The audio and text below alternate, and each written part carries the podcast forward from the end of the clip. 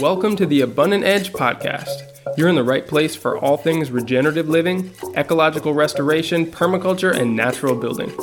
I'm your host, Oliver Goshey. In this show, it's my job to interview leaders, innovators, and rebels on the cutting edge of their fields as we look for solutions to our generation's most urgent challenges and share these techniques and information so that you can join us in creating a healthy and abundant world for everyone. So let's get started.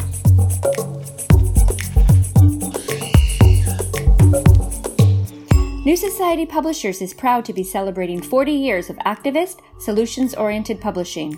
From our roots in nonviolent civil disobedience training during the Vietnam War to today, with over 500 books published, some across a dozen languages, we continue to bring positive solutions and cutting edge ideas to some of the most troubling challenges of our time.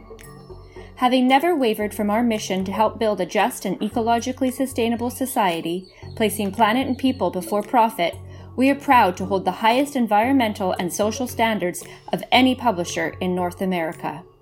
With a dedicated community of changemakers and thought leaders, always working ahead of the curve, we look forward to another 40 years of bringing our readers books for a world of change. All right, welcome back, family and friends, to this ongoing series on waterway regeneration. Now, I've covered so many approaches to this subject up until now, and over the last two weeks, I've been exploring regenerative solutions to the environmental degradation of marine ecosystems. And so today we'll be looking closely at some creative ways of protecting and even reseeding coral reefs in my interview with Celia Gregory. So, Celia is the founder of the Marine Foundation, an eco arts organization that uses art for change, not only in awareness and education, but also directly in the restoration of coral reef habitats, fish stocks, and associated provision of livelihood. Celia has over 25 years directing and managing a varied selection of creative projects around the world. And having completed her PADI Pro Dive Master in Costa Rica back in 2004, she was inspired to take her creative process under the sea, developing art in symbiosis with marine conservation. From there, she created the Living Sculptures in the Sea program, an international series of underwater sculptures and creative collaboration of local communities, conservation organizations, science, and the creative arts. Now, through the Marine Foundation, Celia has successfully developed projects in several international locations, facilitating programs for local communities. Now, I first got to know Celia as a co instructor with me on the Ecosystem Restoration Design course with Gaia Education, and I was fascinated by her unique approaches to community collaboration through culturally representative art. In this interview, though we certainly talk a lot about the specifics of coral habitat restoration and the urgent need to create reserves and sanctuaries to revive coastal areas that have been destroyed, we also focus a lot on Celia's remarkable stories from the communities that she's worked with to accomplish these projects. I myself have worked mostly with local communities in countries that were foreign to me, and I really connected with the compassionate and inclusive approach that Celia speaks to from her own experience. I've always found that the community aspect of regenerative projects is the most overlooked in the design and the planning stage. While some enterprises eventually find success with weak community integration, the ones that create long lasting and holistic solutions are the ones that are built around the needs, wants, and cultural nuance of the places where they're based. Ownership and responsibility centered around the people of that place are points that Celia makes and that I've learned to emphasize in all the projects that I work with as well. This is one of my favorite chats from this series, and I hope it encourages you to reflect and reevaluate as much as it did for me. So, with that said, I'll hand things over to Celia. Hey, Celia, thanks so much for being with me today. It's great to have you on the podcast. How are things going with you? My pleasure. It's it's a beautiful morning here in Aspen. So yeah, very nice, happy to be here. Now, I'm surprised to hear that you're so far away from the shore side since you're mostly known for your work with the Marine Foundation and coral reefs. What brought you out there? Well, I met my I met my husband in Bali when I was working in Bali, which is where I did a lot of my work in Indonesia, and and then we came back to Aspen. Um, to he was he's an architect here, and um, I'm an artist. I mean, my involvement in marine conservation comes from an art you know an art perspective. My partner was scientist, so um, you know coming here um, was that I just continued with my kind of design career, and um, but still, you know, very active in marine conservation. I'm presently partnered with Fabien Cousteau, who I'm thrilled to be um, working with, who I met up here actually. So I find that fun that I would meet my one of my heroes again so far away from the sea. Um, but it has been very interesting for me to be away from the sea. Obviously, um, engaging in um, ocean issues close to the oceans fairly easy, um, but I was very interested in how you know people related to the ocean when they're not close to it. So um, it's been a, an, interesting learning curve for me in, in that sense. It's a very important key to kind of connect in with all of this. And tell me, how did your passion for the care of coral and ocean ecosystems begin, seeing as, you, like you said, you consider yourself mostly an artist? Yeah, so I, um, I mean, I've always been passionate about conservation. Um, you know, I grew up gardening and living in the land. Um, I was very fortunate to be able to kind of have that lovely relationship with nature as a child. So I always found it um, a great inspiration for me. Um, my love of nature fuels my creativity. I mean, I essentially believe everything here on this planet is creating, you know, um, whether that's a flower or, or an artist.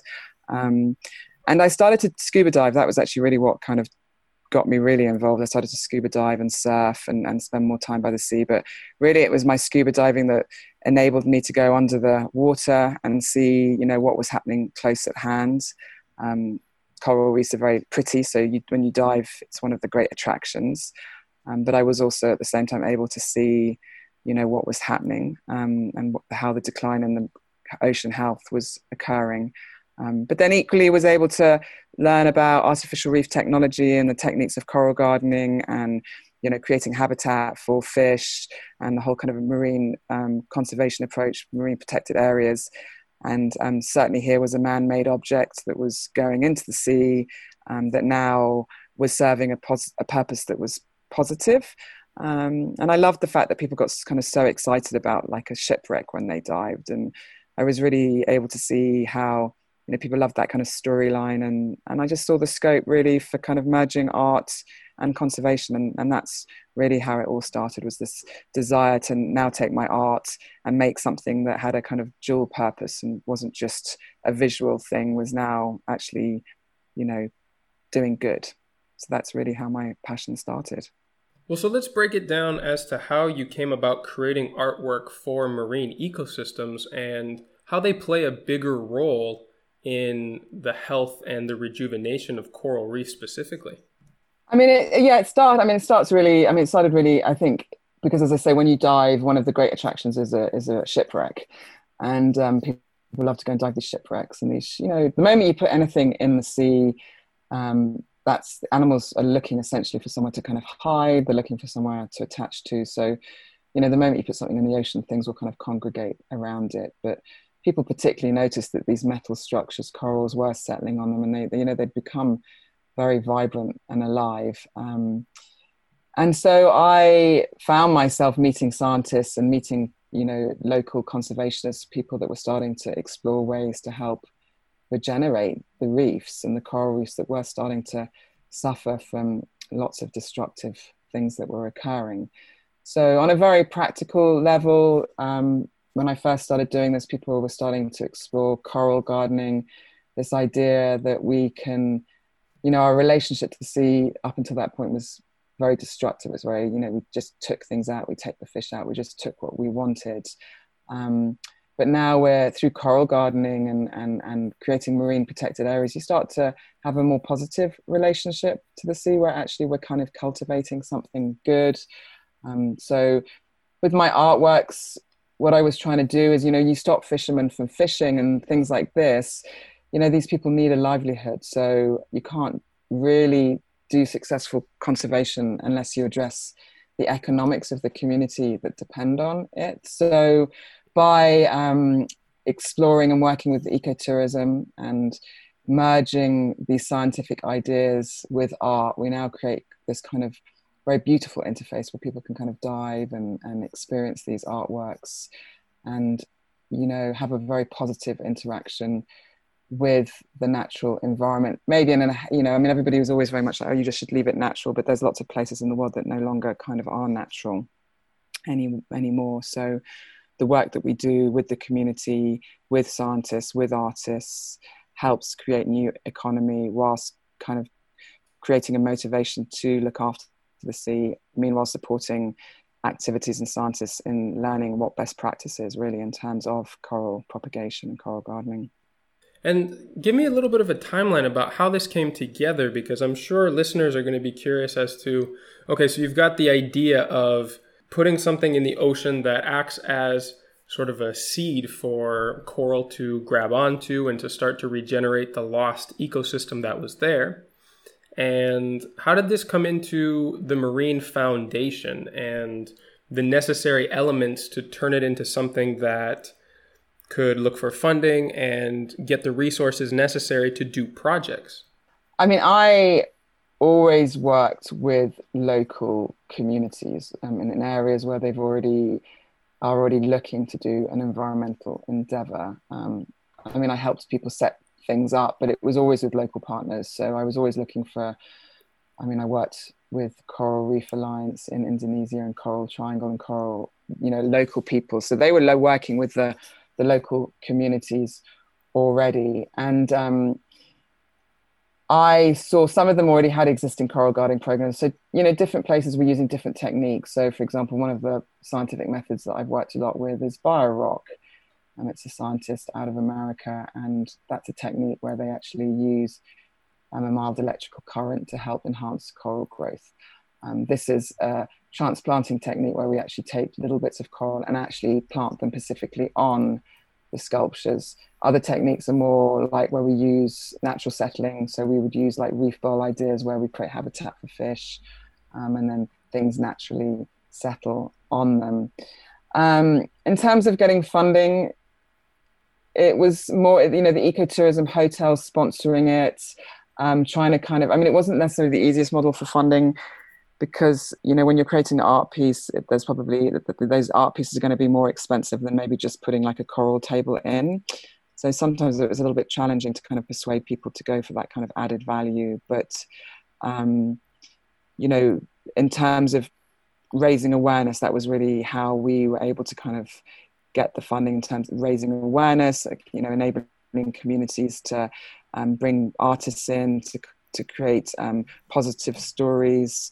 Um, and you know the idea that you know you could help put money into ecotourism help people make a living through becoming divers and tour guides um, and then in that way helping a new generation kind of move away from you know doing fishing and and extractive kind of methods but yeah the funding model funding is always challenging with environmental projects i have to say yeah, it's something that I hear a ton from the clients and the projects that I've worked with in the past. And this is one of the reasons why I wanted to reach out to you is because I what I can't figure out is if you had sort of a general plan in the beginning of how all of these pieces fit together from reaching out to the community to the ecosystem uh, sort of services that would come out of the project, the artwork itself, and the funding model.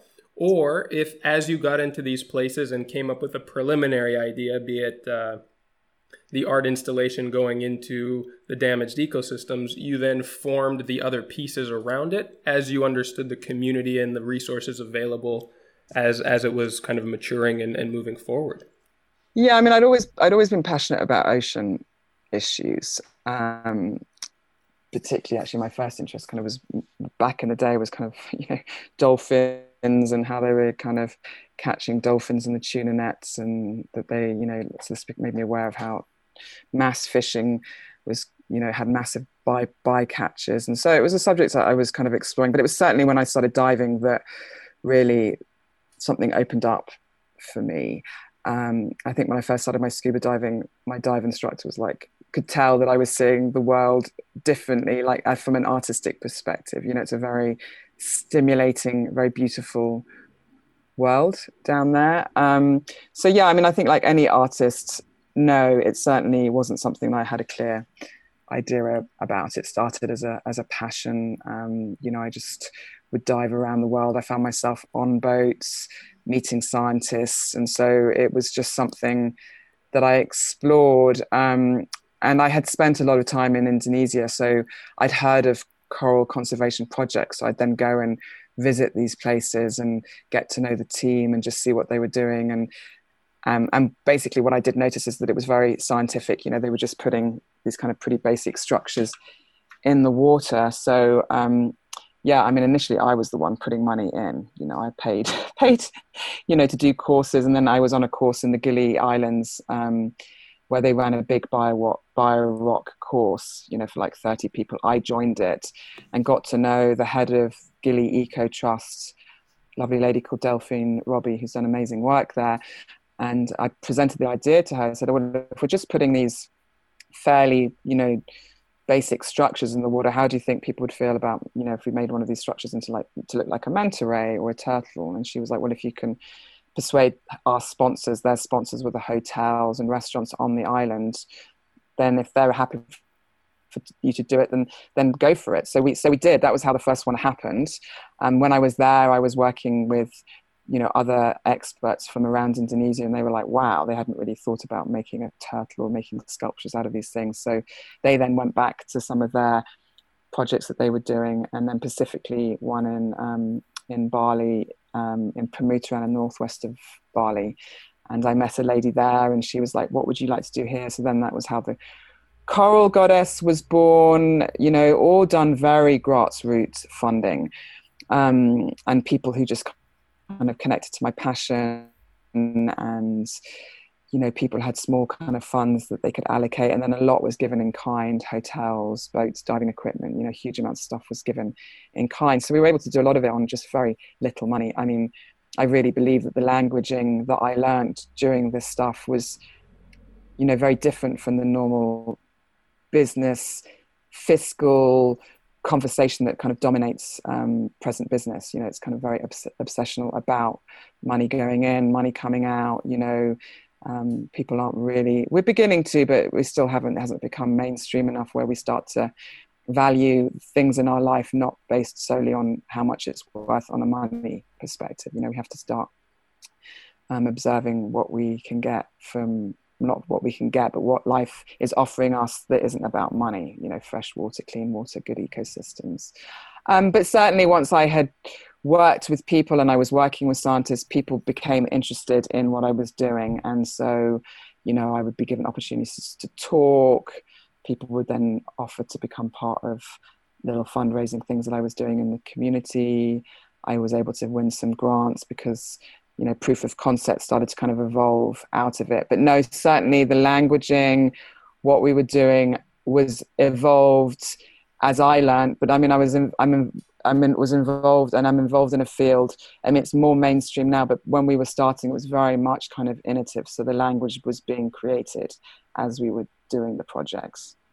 I really agree with uh, that need to find new value systems instead of always thinking about the profits that would come out financially. And I would imagine that that was easier to communicate to the people who were living in the area and directly involved in the ecosystems that were being changed and the, the economies that were being transformed as a result.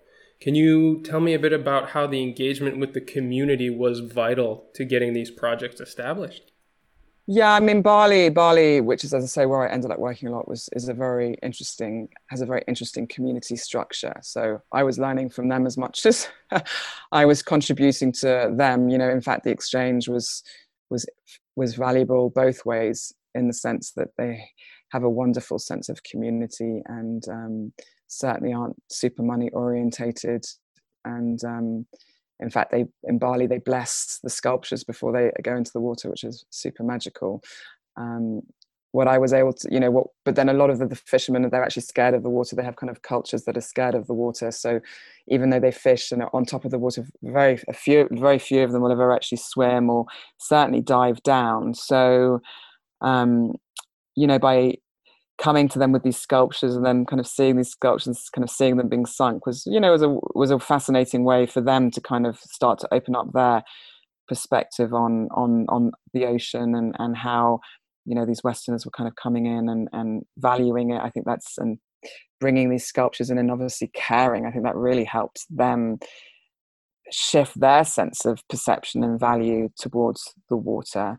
Um, and certainly you know i would work with one community and then they would have a project in for several years and i could get them to come and speak to the other communities and explain to them that you know these things take a little bit of time to mature but you know the investments are worth it. And and i think that was also very helpful having you know like a leader of one community because they have these kind of structured leaderships and you know you have these kind of pillars of, of, of respect within the community and then they go and speak to the other communities. That was super valuable.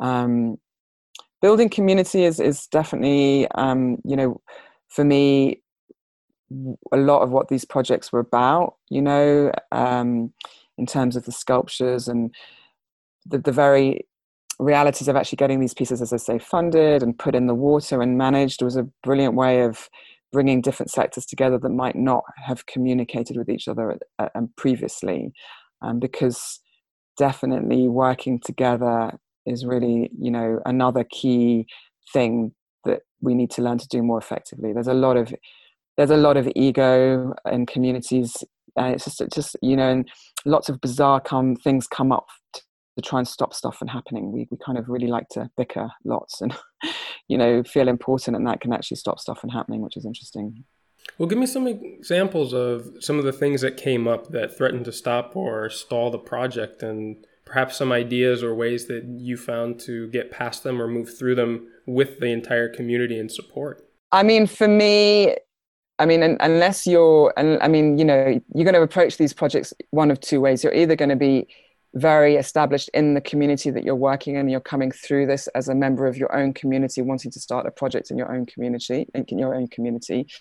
Um, that wasn't necessarily how I was working with another community that I wasn't part of that I got to know, but I was essentially, I, mean, I wasn't born and bred in Bali. Do you know what I mean? So I would always find local NGOs or local figureheads that had already established a very good um, placement within that community. So um, that was key for me, you know, because I was you know the marine foundation isn't a managing body we offer our creativity we offer up projects we come in with kind of new ideas and the energy and then a kind of an international connection out um, so you know suddenly you've got a local community in bali that through me is now their projects now being seen in london magazines or being talked about in america so um, i provide that access from local to international.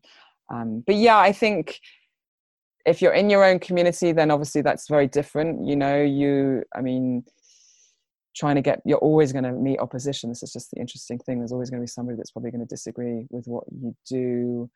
Um, but yeah you've got to rally you know you've just got to kind of rally up people that support you you know um, you're not going to something's not going to really happen if you're doing it on your own it's going to be very very hard work and you don't really want to because this is really about kind of group consensus in many ways, you know.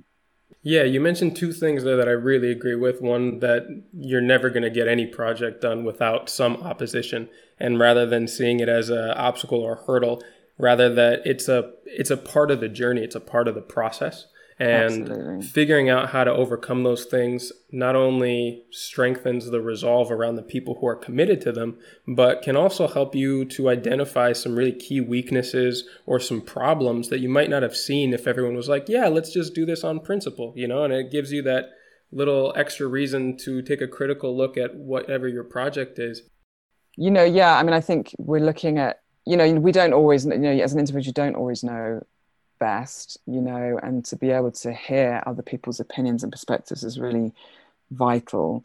You know, people really want to be heard. So, you know, I mean, the way that I was doing these projects, as I said, wasn't hugely money driven, you know, so I would see.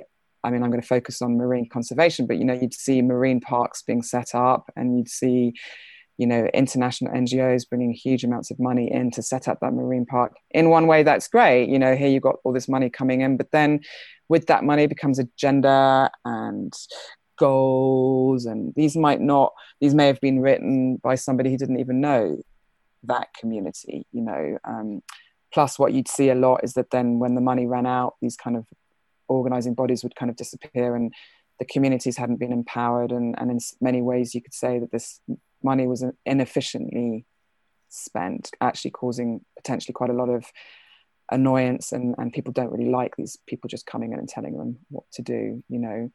Or you you know you kind of galvanize support and you know get people involved and you know by working in kind a lot and not paying not not all being about money is that people offered up their services willingly you know offered that up in exchange for doing this project um, and i mean i was always amazed at how things came together. It was like a real gift in terms of seeing a different way things can unfold that success can be achieved without necessarily having to, to throw money at that you know.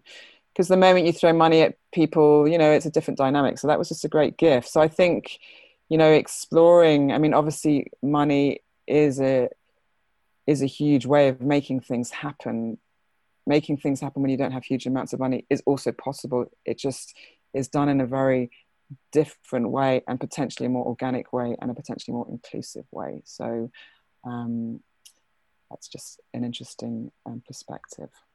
Yeah, I completely agree. And from my own experiences working on projects around the world, the Philippines, uh, Guatemala more recently, uh, Senegal especially, that kind of rings true. And it makes me think that there are a lot more commonalities around world cultures and communities than there are differences, just because like you mentioned, you know, you can throw money at a problem and it can get a lot of things done. But sometimes when you take a little bit of the longer way and work towards community adoption of a project, um, even though it can take quite a bit longer and it can be much more challenging, it not only will help you to kind of grow in your own way as far as filling out the project and making sure that it is inclusive to the people that it is involving.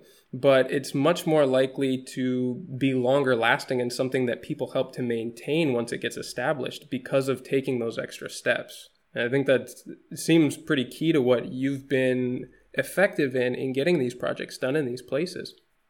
Yeah, I mean, you want to see. I mean, I mean, conservation is about the land um, and, and animals and ecosystems, but the reason they're being destroyed is because of human beings. And so, you know, having worked in the field for a while, enabling change and is much, much more complicated than we really, you know, that we're only really, it's just, it's just amazing. You know, you'd think that people would evolve and change quickly once they know that what they're doing is destructive, but it just, it's not quite how it, it works, you know? So, um, yeah, getting people really involved and to really care and you know to have an investment in that um, when the, everything is so twinkling and tantalizing in the modern world you know um, well that's a um, really good point and i always worry that one of the things that makes it so easy to continue to damage ecosystems is that with every new generation there's something of a loss of understanding of what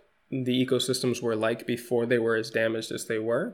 And we start to lose our reference as to what a really healthy ecosystem in our immediate surroundings can look like. And perhaps we start to romanticize it in other places far away that we think of as, you know, maybe conservation spots where people don't interact with nearly as much. And start to think that where we live is is open for destruction and that's just a part of the way that we interact with it. Yeah, I mean, I can think of. I mean, I have one funny story, which is that you know, you know, again, Westerners go to like places like Bali, and you know, we want to stay in these kind of natural, organic hotels, and you know, bathe under the stars. And then, you know, the Indonesians are like, "No, I grew up like, give me air conditioning and a TV." You sure. So, you know, yeah. So I mean, you, you know, you are in danger of kind of, you say, that's a really good point of kind of romanticizing that and thinking that because of, you know, here you are living in some kind of urban environment, maybe that and then you want to go to these kind of you know these parts of the world and you kind of romanticize and they don't even want to live like that so that's one thing that's fascinating um, I mean, that goes right along with my own experiences as a natural builder in the early years when I started doing this. Like, I was talking about working in Senegal before, and we were building mud homes. And, you know, when you go out into the rural areas, they're everywhere, and it's how most people still live in their quality buildings. But in the neighborhood where we were at, which was on the outskirts of Dakar, um, everybody would come by and like, why are you still building with mud? We've moved past that. We're building with cement now. And it's really, it's a perception thing as much as anything, even if, you know, they struggle with quality of, you know, uh, airflow or thermal capacity in cement buildings that just turn into ovens in the summer.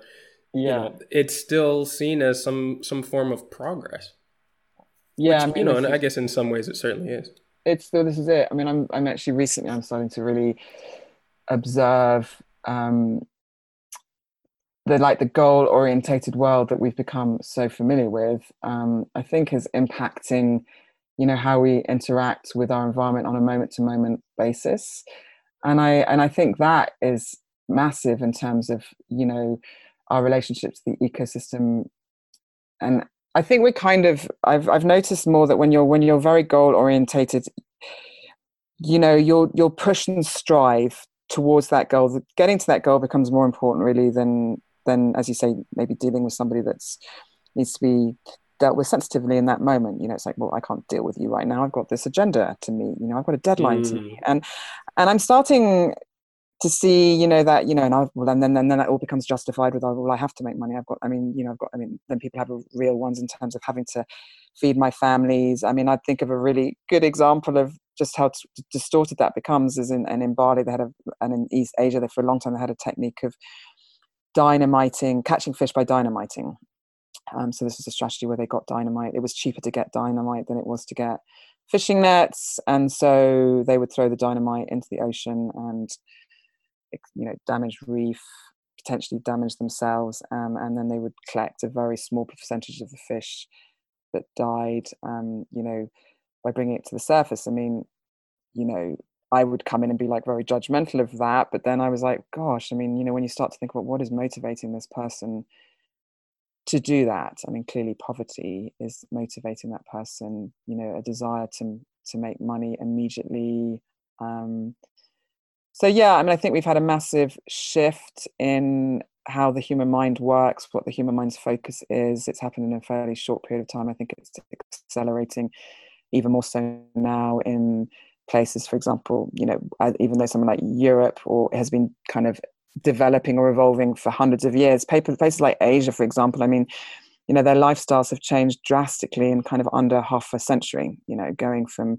living very rural lives and someone like Bali to now kind of being a massive hotel resort destination, you know, plastics, just insane impacts that they just don't really know how to deal with. And then, I mean, I think as it becomes, your environment becomes almost more unpleasant, aren't you then going to kind of seek comfort even more in kind of material things, you know? So it becomes kind of an escalating vicious circle, I think. Yeah, I mean, I've seen so many examples of that and, and heard of them around the world too. Everything from you know, deforestation in tropical areas being fueled by people who are making the smallest amount of money from it. And, yeah. you know, there's just there's countless uh, examples of this and it seems to be fueled by this mindset of scarcity which is not uh, it's not only present in what we would consider poor communities and one of the things that i'm constantly trying to look for in the projects that i advise on and the ones that I help to promote is the aspect of the project that helps to reduce that mindset of scarcity and that urgency of needing to make the most of whatever small resources are available at the moment. Because having the luxury of a longer term vision and a feeling of security is really where being able to put your efforts into longer term visions and goals and invest in a future stems from. And it really seems to me like through these projects by by putting in these art installations that I mean, you have to be careful to go down and see. It requires some equipment. It, it requires some looking. It requires some planning. Those come as kind of emergent properties of future thinking and investment in what is going to be of value in the future. Uh, as as kind of the the aspect of the projects that seems to really resonate and connect with community. Have you seen that in practice as well?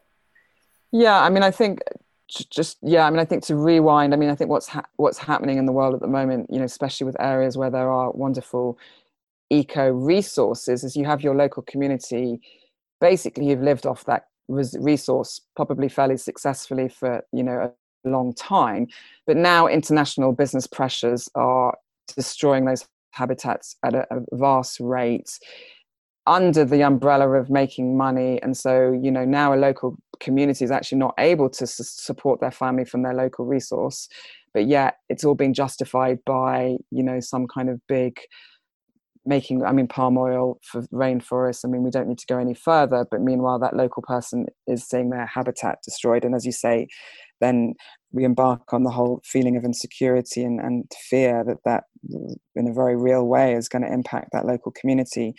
So yeah i mean i think you know the work that we do by you know by reinvigorating a, a sense of place by you know people coming you know by allowing a local community to really do something wonderful with their local ecosystem and start to see um, how actually if they invest in improving the health of that ecosystem um, they now start to make money and see a healthy ecosystem. So we're starting to kind of you know bring together um, the making money. I mean it is relevant. People do need to make money whether they're making money just through the physical money or a sense of value that they create in their local ecosystem that then makes people want to come and see that healthy ecosystem. I mean, that's what I really love. You know, now we're investing in in something a bit more abstract, i.e., healthy ecosystem, more fish, healthy corals, art. Um, you know, what I love about art is it's very of the moment. You know, people. Um, you know, one of the reasons I explore using art as a visual languaging is that you know the intellect of the mind you know is is limited in, in, in to a certain extent. And when you experience an artwork you know it, it inspires you it brings you into the present moment it, it basically helps reignite or strengthen that connection with the moment. So yeah i mean we're just creating a little kind of super fun playground where people can enjoy yet the ripples out from that in the sense of making the community feel proud you know feeling that people want to come and be, be part of that to, to, that we they you know people are now respecting and admiring what they're doing um yeah i mean it's just really beautiful to see really well, so tell me more about that. I'm sure you've kept in touch with the communities and the projects that you've installed in the past. Can you talk a little bit about how the relationship to those has grown and evolved since you've sort of moved on to different aspects of what you do and some of the benefits that it's brought to the community in its installation as well? I mean, my most the most successful projects I mean I think you know I mean I've done quite a few different projects and it's so fascinating because yeah some you know just disappear like you know you kind of do a sculpture and and, and it's not managed well and it kind of you know you, you lose connection with that person and it just kind of disappears. You know that for me is an example of an unsuccessful relationship you know um so i have a few of those. And then i also have you know Pemuteran is my my best. I mean they it's just such a best practice um and they have a they have it's the, the location of their conservation project is very close to the beach. So you know nice easy access. Um, and they have a, a, little center where some local guys have had an amazing career really just building up from just being you know probably for fishermen families. And they they've worked at this biorock center and built up a real reputation within the community um, one they've won awards. Um, i mean you know it's rippled out so that they've now become spokespeople to projects throughout the rest of Indonesia. Um, and yeah, I mean, just on a personal level, um, Kaman, um, who's the head of the center, I mean, I've, I've formed a very good friendship with him, watching him kind of evolve and grow and, you know, be part of this project that not only is, has helped on a local level, but they've also, you know, been able to kind of spread that information out through the rest of Indonesia, which is a huge archipelago. And yeah, just been really lovely to kind of empower uh, somebody else to kind of make change and do good. And so, through that experience, what would you consider to be the most successful aspects that you hope to install with your projects um, that are sort of emergent properties of the the effort of bringing community together around the project to begin with? Well, I think the most for me the most important thing is is first of all you have to um, establish. It's something called marine spatial planning. So this is a kind of new languaging, which is, I mean, in one way, is the you know the ocean didn't belong to anybody. You know, it's kind of borderless, but now you know we do need to have some sense of planning. So first of all, marine spatial planning is that you kind of look at a body of water and you know analyze usage and basically designate um, you know, well, if you're doing dredging there, you probably shouldn't do that you know, but we will allow some kind of artisanal scallop fishing, for example, in England. And here is going to be diving. But, you know, this area here, I want a no take zone. So for me, I always like to establish some form of marine protected area. I want an area where, you know, for a while, everybody's committed to just leaving that area alone. And that's kind of like my starting point, really, you know. Um, and then getting everybody to agree to that is just a really wonderful way of, you know, getting everybody to be kind of focused on that, you know, and some education needs to occur to the fishermen, particularly that the understanding that by stopping fishing there, yes, they can't fish there for a while. Often there's not that much fish in these areas anyway now, so it's not super difficult. But you know, you need that commitment. That's my kind of primary focus. Um, that's a really good binding element, you know. And then, and then, yeah, and then you know, you need to make sure whatever destructive practices that were occurring stop. You know you can't really implement a conservation project until you stop the destructive techniques. It just it doesn't seem to be much point. So in asia for example there's a they use they do a lot of something called cyanide fishing um, so you want to make sure that that's not happening. Um, and then you're going to need to kind of start to look at what the community needs as a consequence of those measures. I mean you know there will be people making money off cyanide fishing. How do you address that? Um, so, you know, working for me, as I say, working with a good local body that uh, managing that marine park is really vital as well. I need somebody there who has got good community relationships, um, can speak the language, you know, and they're the ones on the ground really dealing with the day to day issues. Um, so yeah, I mean, for me, the most important thing is to disrupt, just, just to stop the destructive, whatever destruction is happening to that ecosystem, and then set up a kind of protective area that everybody's going to agree to, and get you know your local community to be your best guardians. I'm very glad you brought that up because I've definitely heard of and seen a lot of projects that try and get started before actually working on the root problem or yeah. removing it from creating more damage. And when you try and uh, I guess, stem the flow of something so large and destructive through some sort of band aid method, it always ends up being sort of a, a no win sum, or um, it, it, can be very discouraging. And I'm glad that you put the emphasis on, I guess, removing the destructive practice from the equation before you start to fix things. And yeah, I suppose with your experience and from what you've learned in these different projects, what advice would you give to someone who is maybe taking on a regenerative project, not necessarily working with ocean ecosystems, but any that involve a community like this? What advice would you give them on how to get started and perhaps some expectations to go in with to avoid disappointment or unnecessary difficulty? I think um, I think listen to your community. I mean, you know, some of the local older folk are going to know that habitat way better than you're going to know it you know so i think going in with a, an element of humility and a sense of openness i'm not going in i mean going in with a desire to to do whatever you're doing but certainly to be open and this to listen and to allow people to be heard uh, because essentially what you're going in and healing is not just if you just want to go and heal the ecosystem go and buy yourself a massive plot of uninhabited land and manage an uninhabited plot of land. If you're going in to restore an ecosystem that has a relationship to people, that's what needs to be healed. The healing, the, the people need to be healed, and their relationship that they're now um, um, experiencing or they're now kind of implementing onto their environment needs to be healed. So, you know, to restore an ecosystem, you need to restore the human relationship to the ecosystem and you'll probably find that there'll be some healing that needs to happen within that people community as well.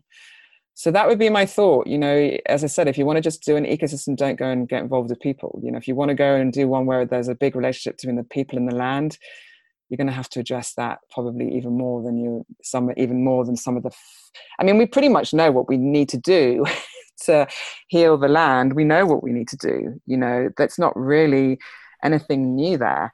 How we do that is the challenge. So that's what you know, we're still learning and exploring really that's wonderful advice and see that before we wrap up can you tell our listeners where they can find out more about the marine foundation and the rest of your work yes well we, we have a website themarinefoundation.org. um, so you can go and check out projects there and photos and all the amazing stuff that we've done around the world. Um, at the moment, my most I'm working with Fabien Cousteau. Um, we're planning on doing a, a, a, amazing project in Curacao, so we're fundraising for that at the moment. So that's through Fabien Cousteau olc.org. Um, I am going to be creating a, a, new goddess sculpture. She's Yemaya, so she's a Afro-Caribbean goddess. Um, I like to work with visual archetype, you know, so one of the reasons I love to do goddesses is that the goddess is you know comes from an, a time in human history where we had a much greater connection to nature and we revered that connection and honored what nature provided for us and so um, she's going to be kind of a sentient she's going to be positioned in this coral garden that we're going to be creating in curacao um, where we are working with some pretty innovative techniques that Fabien is pioneering with a, a, a guy from uh, the, a New York aquarium called Justin Muir. So we're going to be working on some different ways of, of propagating corals. Um, and then this is all part of a big, fantastic vision that Fabien has of um, following on from his grandfather's legacy of placing a, um, you know, creating an underwater lab, Proteus. So um, this will also be located in Curacao, but um, may obviously deeper and much more inaccessible than the, the, the coral gardening and sculpture project that I'm working on. So that's where we're really at at the moment. Yeah, and always looking for new partners and new projects around the world. So I, I always invite anybody who wants to speak to me and, and communicate with me, you know, feel free to. Wow, Celia, that all sounds really exciting. And I just want to say one more thing is that as much as we've talked about community dynamics and ecosystems here, the sculptures themselves are really stunning. You've done a fantastic job on those, and I really encourage people to take a look at these websites just to see how visually engaging these projects are, as much as all of the other effects that they have uh, that we've already talked about. So, thank you um, very much. Yeah, fantastic work. I'm really looking forward to seeing the rest of these projects come to fruition, and I hope we can stay in touch. It's been great speaking with you. Absolutely. Well, thank you very much, and and continue with, with all your good work too. Thank you. All right, that wraps things up for this week's episode. If you enjoyed this interview and want to find more like it, as well as articles and other resources, you can find the full library of previous podcasts at abundantedge.com.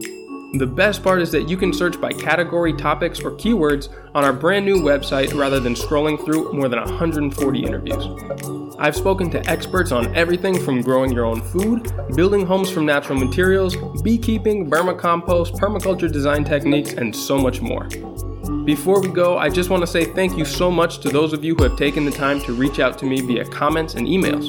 Your input helps a lot in making this show the open conversation and exchange of ideas that it's meant to be, and it helps me to make better content on the topics that you're interested in. If you have any insights, advice, suggestions, or questions, be sure to send them to me at info at abundantedge.com, and I'll look forward to being in touch. New episodes come out every Friday like clockwork, so don't forget to subscribe to the show through our website or through your favorite podcast streaming platform. And I'll catch you on next week's show.